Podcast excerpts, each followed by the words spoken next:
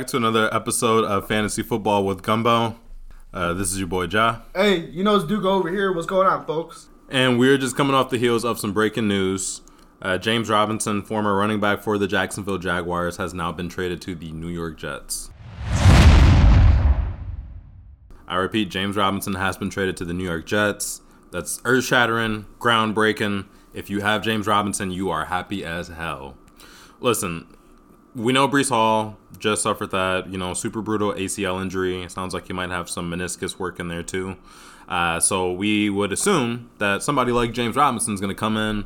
He's going to take over those rushing, uh, those rushing snaps, and you know he's probably going to step into somewhere between 12 to 15 touches. Dugo, Robinson on the Jets now.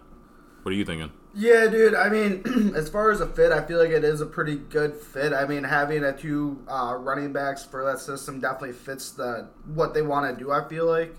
Uh, as far as like looking at like where you think everyone is going to necessarily play, you would assume that at this point Michael Carter is probably going to take over that Breece Hall type role that he was establishing for himself. Yeah. And James Robinson, at least in my opinion, or at least the way I look at it, would probably be like uh, you know the second down or uh, the second back, probably third down, stuff like that. I'm assuming he's probably a little bit more stout with pass uh, blocking, et cetera, et cetera. So I think James Robinson's definitely gonna etch himself out a role here for this Jets team. Uh, but you know, overall, I think that if you do have uh, Michael Carter, as much as it does suck seeing a prolific running back like James Robinson come onto the Jets, I think you should still be looking for some good productivity for him. Uh, if you had him, obviously you're probably thinking, "Oh, damn, he's gonna be my RB two, whatever." I still think that uh, both James Robinson and Michael Carter, maybe not James Robinson right away this week, but I think that both of these guys should be flex opportunities for sure going forward. I like it. I like it. And you know, obviously, we're starting to get more, uh, more news about what the trade or what the trade exactly was, and it looks like it's a conditional fifth round pick for James Robinson. So, not a ton of investment on part of the Jets, but you can definitely, you know, expect him to get more run this year. I like it. I got James Robinson probably as a high end RB two, moving forward. That's an interesting, uh, I guess, placement. I would say, I would say probably towards my higher end of uh, RB three. Honestly, in my opinion, Okay. I think he's going to be getting some carries. I don't know if it's going to be consistent like that. Uh, that's why I think it's going to be worth a flex play, just because it seems like the Jets have been down in the goal line more and more this season. And so I feel like there's going to be opportunity for James Robinson because he is a bigger body back to get uh, some of those vulture touchdowns and stuff like that. But getting off the Jets and that uh, sense of the trade, what do you think about Travis Etienne? Obviously, he's going to be prolific now that he's basically absolute RB one. There's no RB one B or anything like that anymore on that team. How do you think he's going to go with this trade? Where would you have ranked Travis Etienne two days ago? Uh, so I guess I probably would put him. I'd probably have uh, Travis Etienne top 25 RB uh, before the trade. Okay. After the trade, I'm honestly looking at like RB 15 uh, and going up and up from that. He's a top ten running back for me. you think so? Why? Before before the trade, I probably had him in that top twenty ish rank. You know, somewhere around RB fifteen ish. Okay. But like when I think about the fact that James Robinson is out of there, so that's even more snaps and opportunity for him to take over. Okay. I'd assume they'll get someone like a JaMycal Hasty uh, to step up and kind of you know maybe take some of those goal line touches and Sure. Yeah. you know other touches that James Robinson might have held. But I see Etienne getting a larger work share. Dude, he's gonna be beastie, bro. He's gonna get a ton of receptions. He was already averaging somewhere around nine to ten rushing attempts per game. I think with James Robinson out of the fold, you can maybe expect him to see an extra three to five. He's averaging around six yards per carry. So if he's getting 13 touches a game, then every week you can, you know, comfortably, I guess, rely on something around 80ish yards. Receiving wise, we know what he can do. He's explosive. He has soft hands. Uh, he's getting around three catches a game. I see that sticking around that number, maybe three to five. But regardless, if my man is averaging, let's say, 110, 120 all purpose yards every game, and he's getting you 10 to 12 points without even, you know, seeing those touchdowns, the weeks where he has touchdowns are going to be weeks in which, I mean, you should be closer to being guaranteed a victory at least. I like Etienne a lot. He's in my top 10. Um, if you got him, you hold him, you don't trade him, and I think that he's going to be in a lot of uh, championship winner rosters this year. Yeah, no doubt, man. And I mean, let's uh there was another running back duo that we were talking about earlier this season, that being uh Who's that? I mean, we talked about them I think before, but Rashad Penny and Kenneth Walker. Bro, Kenneth Walker is absolutely popping off still. Like it's getting kind of ridiculous. Like we kind of knew going in that he was gonna basically just jump in and all systems go. But I mean, look at what he's doing. I mean, he was the first uh, rookie running back for the Seahawks to ever surpass 100 yards rushing in a game, and he did that last week. And goddamn, he did not uh, 74 of those yards alone on one run. Like the guy is an absolute beast. Like the guy is a maniac. Uh, do you think that his stock obviously just has to keep growing going forward, right? This dude is one of the best running backs in the in the league right now. Right. That's incredible, bro. In the last two games, he has over 250 yards Mm-hmm. on the ground. Right. Two games. He's getting all the opportunity. He's a beast. Once again, another guy with high draft capital. He's a touchdown machine. This offense wants to run the ball. They will run the ball. He has four touchdowns over the last three games. Looking forward, his next three weeks are going to be a little bit tougher. He plays the Giants, he plays the Cardinals, and he plays Tampa Bay, Okay. uh, who are all, you know, top half of the league in terms of playing against the run. I like Kenneth Walker a lot. I think that he's good enough. He's going to see enough opportunity to overcome a lot of those matchups. Definitely. But I got Kenneth Walker maybe around my RB seven, eight, or nine range. I like that placement for What him, about- man. what I- about you? Well, I mean, I feel like he has to be around that same area. I think absolutely inside the top ten for sure. I mean, the guy looks like he's able to do just about. And obviously, you need a line to run the ball, but Mm-hmm. he looks like he has the ability to, you know, make up for mistakes that maybe the line would uh, make or miss and stuff like that. So. Yep. I just think that Kenneth Walker, there's just something special about him. So definitely going forward, he has to be within your top 10 Mm-hmm. Um, I know that you're a huge rider of this guy's dick and everything like that. Whoa, Joe. whoa, whoa, whoa, But uh, whoa, I, I whoa, need whoa, you. whoa, I want to hear your reaction about Mecole his three touchdown performances last weekend, man. Obviously, you love this guy. He's a great athlete, but three touchdowns—that's huge. Uh, First off, I don't ride nobody, dick. uh, but two, yeah, Mecole's going. He went crazy. He had three touchdowns. He had three touchdowns. That's my dog. I don't know what else to say, man. Like I, I told you guys going into the year that Mecole Hardman was somebody that I liked. He was somebody you should keep an eye on. He was the only wide receiver on the Kansas City Chiefs that had been there last year. Right? You saw Sammy Watkins leave, you saw all the other guys leave, and you saw Juju, MVS, Skyy Moore all have to get integrated into the offense. Whoa. Mecole Hardman is that guy to where, bro, he only needs one play to kind of break the game open for you, and he got three of those on Sunday. Last Sunday, he had two rushing touchdowns and he had one receiving touchdown. That felt like light work. They used him as a gadget player, which is the best way to use him. He's a smaller guy, around 5'9, 5'10, game breaking speed. He runs somewhere around like a 4'3, 340.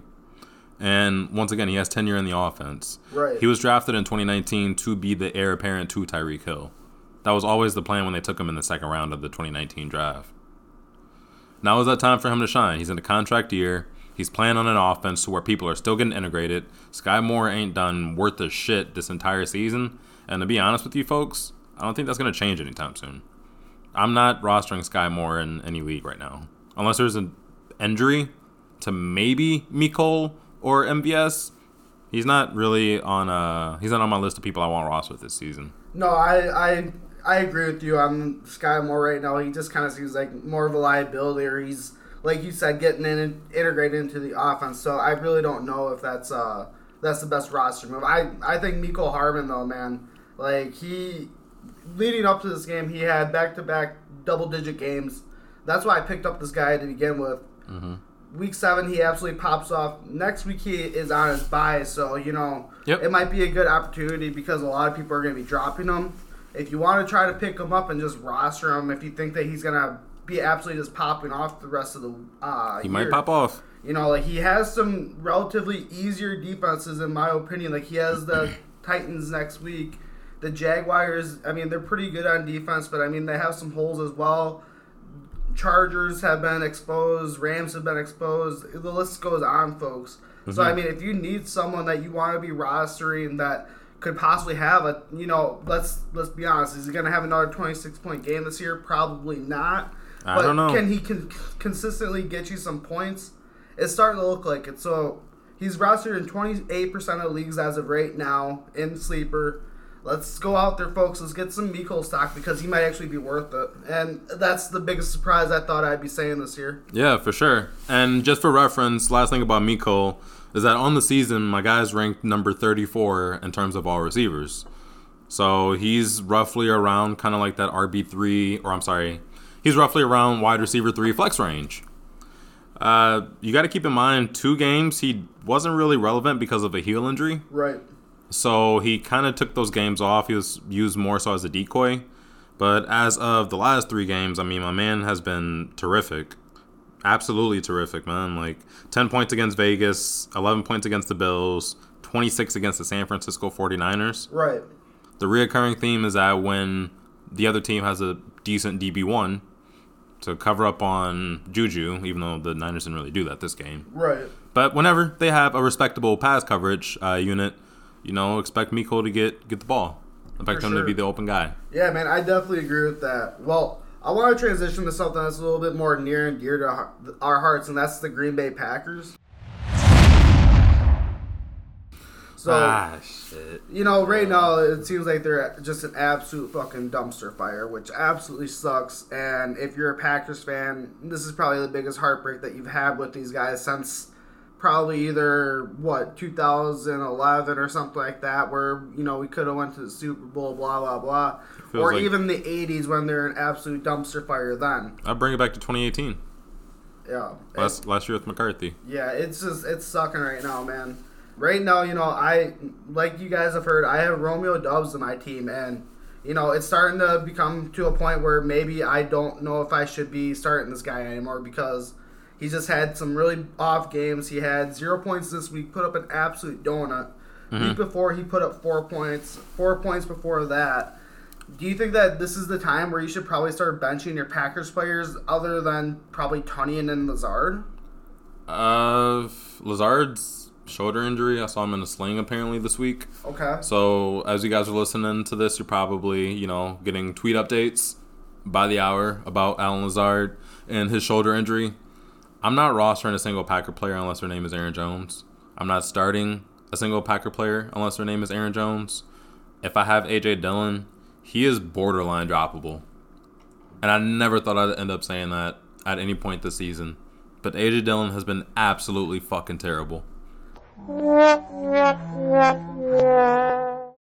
Yeah, man. I mean, other than he had a relatively decent game against the Vikings week one, but other than that, he's just been very slow to the party. Like it seems like they are integrating him less and less, damn near.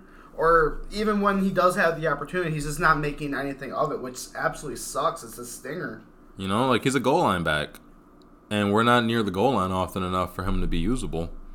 Right. That's really just what it breaks down to. Because, you know, Aaron Jones is the between the 20s guy. But Dillon, man, I, if you have Aaron Jones, you have to keep AJ Dillon. If you have AJ Dillon, you have to bench him. Dropping him, I'm not there yet. I would give it maybe a couple more weeks because I do. I do think that as the weather turns cold, frigid, we start to get snow, uh, he might be a battering ram that we could uh, we could use on a week to week basis just to wear down teams. But Pac-Man, we got to pick this shit up. I, I've never seen it this bad before. For real. I don't know if we're gonna trade for a receiver. I'd like to get DJ Moore, but I don't know if that's likely. Um, but DJ Moore was another guy who had another another big week this week. Hey, if you guys are enjoying the episode, do us a favor and go ahead and give us a follow on whatever audio platform you're currently streaming on. It goes a long way towards supporting the show, and it lets us know that you guys enjoy the content. Uh, back to the episode. Yeah, man, that's huge. You know, let's head out west a little bit. There's been a guy out there that's kind of been surprisingly surprising me more and more each week. It seems like whenever he gets an opportunity, Mack Hollins, the wide receiver from the Raiders, he put up another double-digit point game, and it seems like at this point you might want to start thinking about rostering this guy. He's currently wide receiver 46. It seems like right now he might be more useful on your team than I don't want to say it, but a Hunter Renfrow maybe. Elijah Moore. What do you mean? Is he more rosterable than Elijah Moore? Well, maybe not Elijah Moore because I did see a report that he's supposed to be playing again this week. And Elijah Moore, I think he is a guaranteed wide receiver one or two on a on a team. Unlike Mack Hollins, where he's a wide receiver three, though he is being utilized damn near like I see what you mean. Like by the position they play, he's Yeah. prone to see more targets. Right. So I just think, especially with Elijah Moore, I think that even though I'd rather the- roster Mack Hollins. Really? Can you Yeah. explain why? Because I mean, 100%. I mean the Jets. I feel like they are 100%. maybe more of a running team, but I think that Elijah Moore is still more. I, just feel like his presence out there. I I just respect it more than I guess Mack Hollins as of right now. Listen, the right thing to say is Elijah Moore. Like maybe this is just a little bit hot take-ish of me, but uh, just in reality, man, I don't. After this year, the weird year has been for fantasy. I've just given up on bad offenses that don't support the pass game. There's too many examples of the Atlanta Falcons, of the Tennessee Titans, of uh, the New York Jets, the Green Bay Packers all these teams that are supposed to be great at passing the rock and uh, having explosive offenses, they don't have much to show for it in- terms of fantasy. So I don't want to roster Elijah Moore after seven weeks of nothing. He's re- requested a trade. He could get traded. Who knows? But that's like a red flag situation. Those are the situations you typically want to stay away from in fantasy. Right. Those are the those are the bombs you try to avoid. Meanwhile, Mack Hollins, he may not be a superstar guy, but he has usability. He's gonna have at least a few boom weeks, and in the cases where I need to have him as a flex, maybe that aligns with one of his with one of his boom weeks. Okay. And um, I think a week in which I get 15 points from Mack Hollins is better than the typical week to week basis of seven points from Elijah Moore. Yeah, I mean, when you're looking at consistency, maybe Elijah Moore might be able to offer that to you. But yeah, if you're looking for a complete, like, you need a boom from someone, yeah, it damn near might be Mack Hollins. And I'm not afraid to say that. I mean, it seems like if you're looking for booms from the Jets, mm-hmm. it's most likely going to be the running backs just because it seems like that's just what their system is. Yeah, we said James Robinson's gonna come in there and he's gonna be a dog. Right. Yeah. gonna be a dog. I mean, when you're looking at what Zach Wilson does, I mean, last week he attempted 26 passes, 121 yards through the air. He didn't have any touchdowns or anything, but they still put. I mean, they put up 16 points, which isn't much, but I mean, still, dude, like it's, It's just, uninspiring for me. it is. I mean, at least their pass offense, but their rushing game, dog, like that's that's what it's all about. It is, and that's fair enough too. And um, speaking of you know running, receiving, running backs, wide receivers, I actually want to talk about quarterbacks more too. Okay. Because last year, last week we gave some of our opinions on a few quarterbacks, and relatively speaking, I mean quarterback wasn't a hot position last week. Right. There weren't a lot of great performances. We saw a big game from Andy Dalton, who had uh, over 30 points, which was nice in the Cardinals game. Hell yeah. Um, but last week it kind of was a reminder that passing this year sucks. Uh, there's not a lot of reliability out of quarterbacks, and you never know what's going to happen. Facts. I mean, I I started Daniel Jones thinking I was gonna get about 20 points, and he ended up getting me 32, dude. Yep. Like that's unreal. That's a great game. And uh, I guess I wanted to prelude into the Indianapolis Colts. Obviously, as you guys have heard by now, Matt Ryan is now being benched for Sam Ehlinger. Yep. I hope I said that right. So that kind of changes the dynamic of the offense. You would assume there's going to be more run, and you would assume there's probably going to be less pass. Who does this move affect the most on the Indianapolis Colts, in your opinion? Well, I mean, obviously, I think it affects Matt Ryan the most. But Yeah. I think if you're looking at the offensive weapons that they have, I would say, honestly, Jonathan Taylor would probably have to be the biggest bump in productivity from this. But honestly, I think that their tight ends probably see the most uh, like boom from this. Like when you look at Mo Alie-Cox and when you look at Jelani Woods, they both have had unreal games this year when they've been running the hell out of the ball because they're able to work off of the play action. For sure. So I think that if you're looking for some tight ends out there that you know maybe they just haven't been consistent for you, I would possibly pick up either one of those two, Mo Alie-Cox or Jelani Woods, and just you know they might sit on your bench this week, but I feel like what you'll see is they're gonna see higher snap counts, and typically when that happens, when they can start to prove themselves a little bit more, they might be able to actually start getting more touchdowns like we've seen a little bit earlier in this year. Facts. I like that. Yeah. I don't know. Obviously, I think that Michael Pittman's still going to be getting his shit off and everything like that. But I, I mean, the week that Parris Campbell had, as huge as it was, I don't know how much more. Uh, If that's going to be sustainable with Sam at quarterback, I, yeah, I just don't know how I was sustainable. I was just thinking about that too right. because he was a waiver wire scoop for the last couple of weeks. He sure was, I yeah. mean- and you've probably gotten some really good value off of him, but I just think going into these next couple of weeks, it's just going to be a little bit hard for him to produce as well. Oh man, that's tough. Michael Pittman, I he's the target hog on this team. Uh, he's seen 25 targets over the last two weeks against the Titans and the Jaguars. I would assume typically when you have a new quarterback enter the system, they like to focus on their primary read, Right. or the primary read is the guy who gets the ball the most, Yeah, they make it as simple as possible. yeah. simple as possible. So the game plan now is just get Michael Pittman the ball. Right. Or, yeah, or Jonathan Taylor. This week against the Washington uh, Commanders, they're one of the worst teams in terms of defending receivers. If you guys use Sleeper, this is a deep green matchup. The Washington Commanders are a team that probably could go ahead and uh, they could put up a fight against the Colts. I actually think the Colts win this week, just making a irrelevant prediction. Uh, but when I look at the game this week, I think that Michael Pittman does a little bit better than expected. Though he got ultra targeted by Matt Ryan, he wasn't really super efficient for points. He had a lot of games with four, eight, six points uh, sprinkled in between, uh, you know, a couple big performances. But I think that Sam slightly boosts Michael Pittman's value.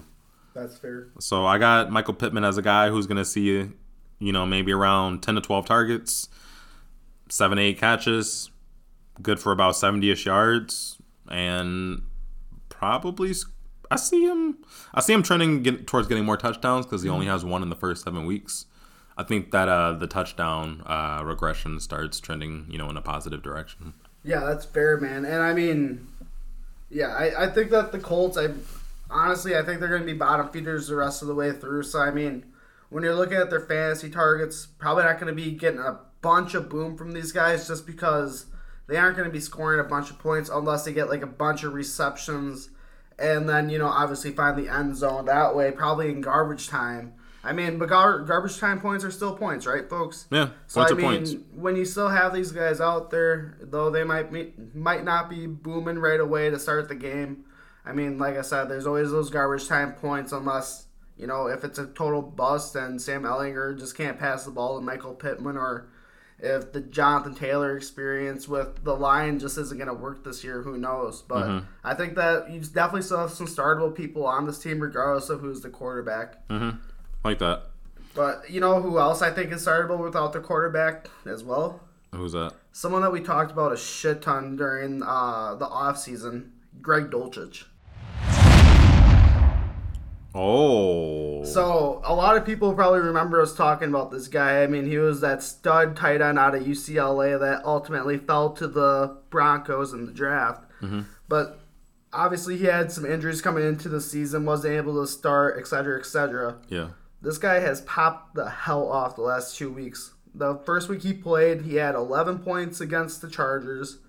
This last week, against a really, really good Jets linebacker core, he put up another 8 points.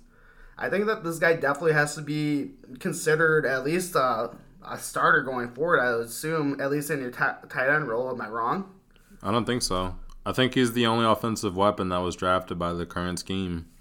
Yeah, and I mean, when you think about it that way, I mean, they're obviously going to want to integrate him more and more and make sure that, you know, they like what they see out of him. Listen, I mean, when you really break that down, he's the only offensive player who catches or runs the ball mm-hmm. that was drafted by this Nathaniel Hackett scheme.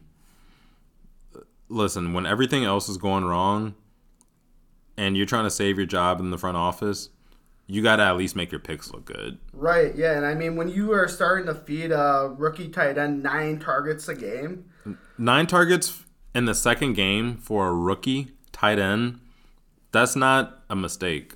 right, Like, bro, a rookie tight end in his second game mm-hmm.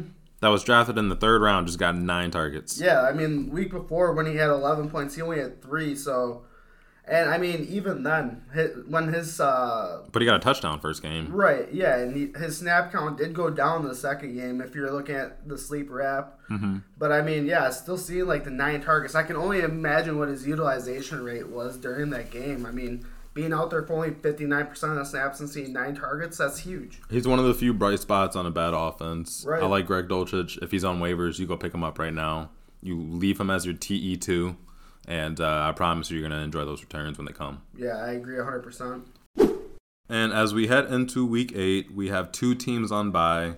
We have the Kansas City Chiefs and the Los Angeles Chargers. Uh, so that means that you're going to have guys like Patrick Mahomes, Justin Herbert, Keenan Allen, Juju, Travis Kelce, and so forth all on bye. Um, so obviously, there's some guys on the market that we talked about earlier, like Sam Ehlinger. There's other guys like a Marcus Mariota, like a Jacoby Brissett that might be available for you Daniel Jones, if you're lucky. if you're lucky. But losing those two teams mean that you're losing two top 10 quarterback options. And if you're looking for streamers uh, this week, like I said earlier, man, I like Sam a lot um, as a streaming option. I don't think that he's some guy who's going to pop out for like 30 something points, but I think he's good to get you, you know, 15 to 20, so replacement level points um, as he lines up against the Washington Commanders. Absolutely. If you get desperate enough, I think that Davis Mills against the Titans this week could be a pretty decent streaming play as well. I don't know how well the Titans have really been playing uh, Yep. pass coverage, so that could definitely be something that you could utilize. If you're tr- looking to cover your tracks, if you want to get somebody to play in place of Travis Kelce, Harrison Bryant is a really interesting pickup at tight end. Uh, we obviously just got the reports that David Njoku is going to miss the next few weeks due to an injury. Uh, so that's probably going to mean more Harrison Bryant targets. And, fun fact, or I guess I don't know if this is a fun fact, but if David Njoku's injury, for any reason whatsoever, ends up lingering longer than expected, so anything longer than four weeks, Deshaun Watson returns to this offense. You might get a week or two of Harrison Bryant as a primary option catching balls from Deshaun Watson, depending on how long David Njoku's out. That's facts, man. That's going to be during a playoff push, and I think that Harrison Bryant, regardless of if you have Travis Kelce or if you don't, really interesting stash. Keep Facts. keep an eye on that guy. And if you do need a filler for, let's say, a Keenan Allen, Mike Williams, now that he's going to be out for a couple weeks, mm-hmm. I think that Marquise Goodwin from the Seattle Seahawks could be a good filler for you. I don't think that DK is going to be playing this week. It looked like that injury was a little more gruesome than just, you know, oh, I might be like not practicing for a week. So I think that Marquise Goodwin, considering the week that he just had, it could be definitely a good uh, filler for you for any sort of wide receiver that you have out this week. I like that. I like that. I think that uh, you know, lining up against like a Dory Jackson, you'll probably get someone uh, like Tyler Lockett. I would assume Tyler Lockett's going to draw uh, one of the top two DBs on the team. Right. That being from the Giants. Yes, from the Giants on the Giants defense, and so I think that Marquise Goodwin might, uh, you know, he could be a good option. He could be a good secondary read for Geno Smith, who just passes the ball to the open guy. Right. I like him too. Uh, the Giants are a tough matchup, so that's obviously something you got to watch out for. And moving forward, let's actually talk about our starts of the week this week. So, starts of the week, as you guys know, is a segment we do, and we talk about the guys that we think can get you somewhere around 15 points for the week. Woo! Jackpot! So, what I want to do is I want to talk about guys that, you know, we think have some high upside, have a high ceiling, and if you have them, you should play them. I know last week I told you to play Leonard Fournette. I apologize. Don't be mad at me. I want to say that I am accountable for my actions and for the things I say, and um, I will try to do better this week. Yeah, same with me with the Hunter Renfrow take. I definitely thought he was going to get his tardy. Ended up going to Mack Hollins, like we said earlier. Uh, start of the week for me for wide receiver. Uh, I think Tyler Boyd's going to have another game. Uh, obviously, we know if you go look at his stats, he absolutely just popped off against the Falcons. He's going against the Browns this week, which have another uh, crappy secondary for the most part. So expect the third wide receiver to get a lot of looks again this week. Yep. And if you're looking at running backs, you're going to start them anyways. But Derrick Henry going against the Texans, that's going to be a huge game for him. I would expect, uh, let, let's be honest, I think about like 25, 30 points. Nice. Okay. I see where you're taking the culture. All right, and so my start of the week is going to be uh, Panthers receiver DJ Moore. Okay. So as we saw, you know, Robbie Anderson got traded, CMC is out of there. I think one thing that we all left by the wayside and that we didn't take into account while we were all panicking about what the Panthers were doing is the fact that DJ Moore is going to step into a ton of more targets, like a lot more. Christian McCaffrey and Robby Anderson giving up their entire target share, and then you got guys like Terrace Marshall and Shi Smith and all these other guys who are going to have to step in. DJ Moore is going to be a target hog for the rest of the year. Look, they paid this man a ton of money. I think that he's going to be a centerpiece for whatever quarterback they end up uh, tanking for next year. I could obviously, you know, jinx this, and by the time this drops, DJ Moore could have been traded, which would be just my luck. but assuming that he's playing for the Panthers this week, uh, he's playing lining up against the Atlanta Falcons, who just got ripped up by the Cincinnati Bengals passing attack last week. Um, I think PJ Walker is going to target the guy who made it work last week. I see DJ Moore having another great week. I could easily see him going for somewhere between, I don't know, seven, eight catches, 65 or more yards, I like that. touchdown. Yeah, I mean, DJ Moore definitely should be looked at. I, I honestly would say a top 10 uh, wide receiver going forward. I mean, like he just said, against his target competition at this point is just very minimal. It's insane. And assuming that this player, I mean, is going to stay on the team, it seems like all accounts say that he's going to be staying. I think he definitely should be, like I said, a top 10 wide receiver going forward just because of his, you know, activity, ex- like what he can bring to that team is just immense. So, Yep. Yep, that's facts. Well, yeah, we appreciate you guys for tapping in with us for another week. Um, hope you guys enjoy the games this week. Make sure you're following us on YouTube. Uh, follow us at Fantasy Football with Gumbo uh, and get additional free content. We do a series called 75 Seconds where we go and uh, break down players in 75 seconds or less. Uh, but we'll tap in with you guys next week. We might be dropping this a little bit earlier than normal. We'll see how it goes. Uh, we'll keep you guys updated moving forward. Uh, but my name's Ja. hey, it's Dugo. Make sure to uh, start some Greg Dulcich this week, by the way. Get them. Get them in there. Peace.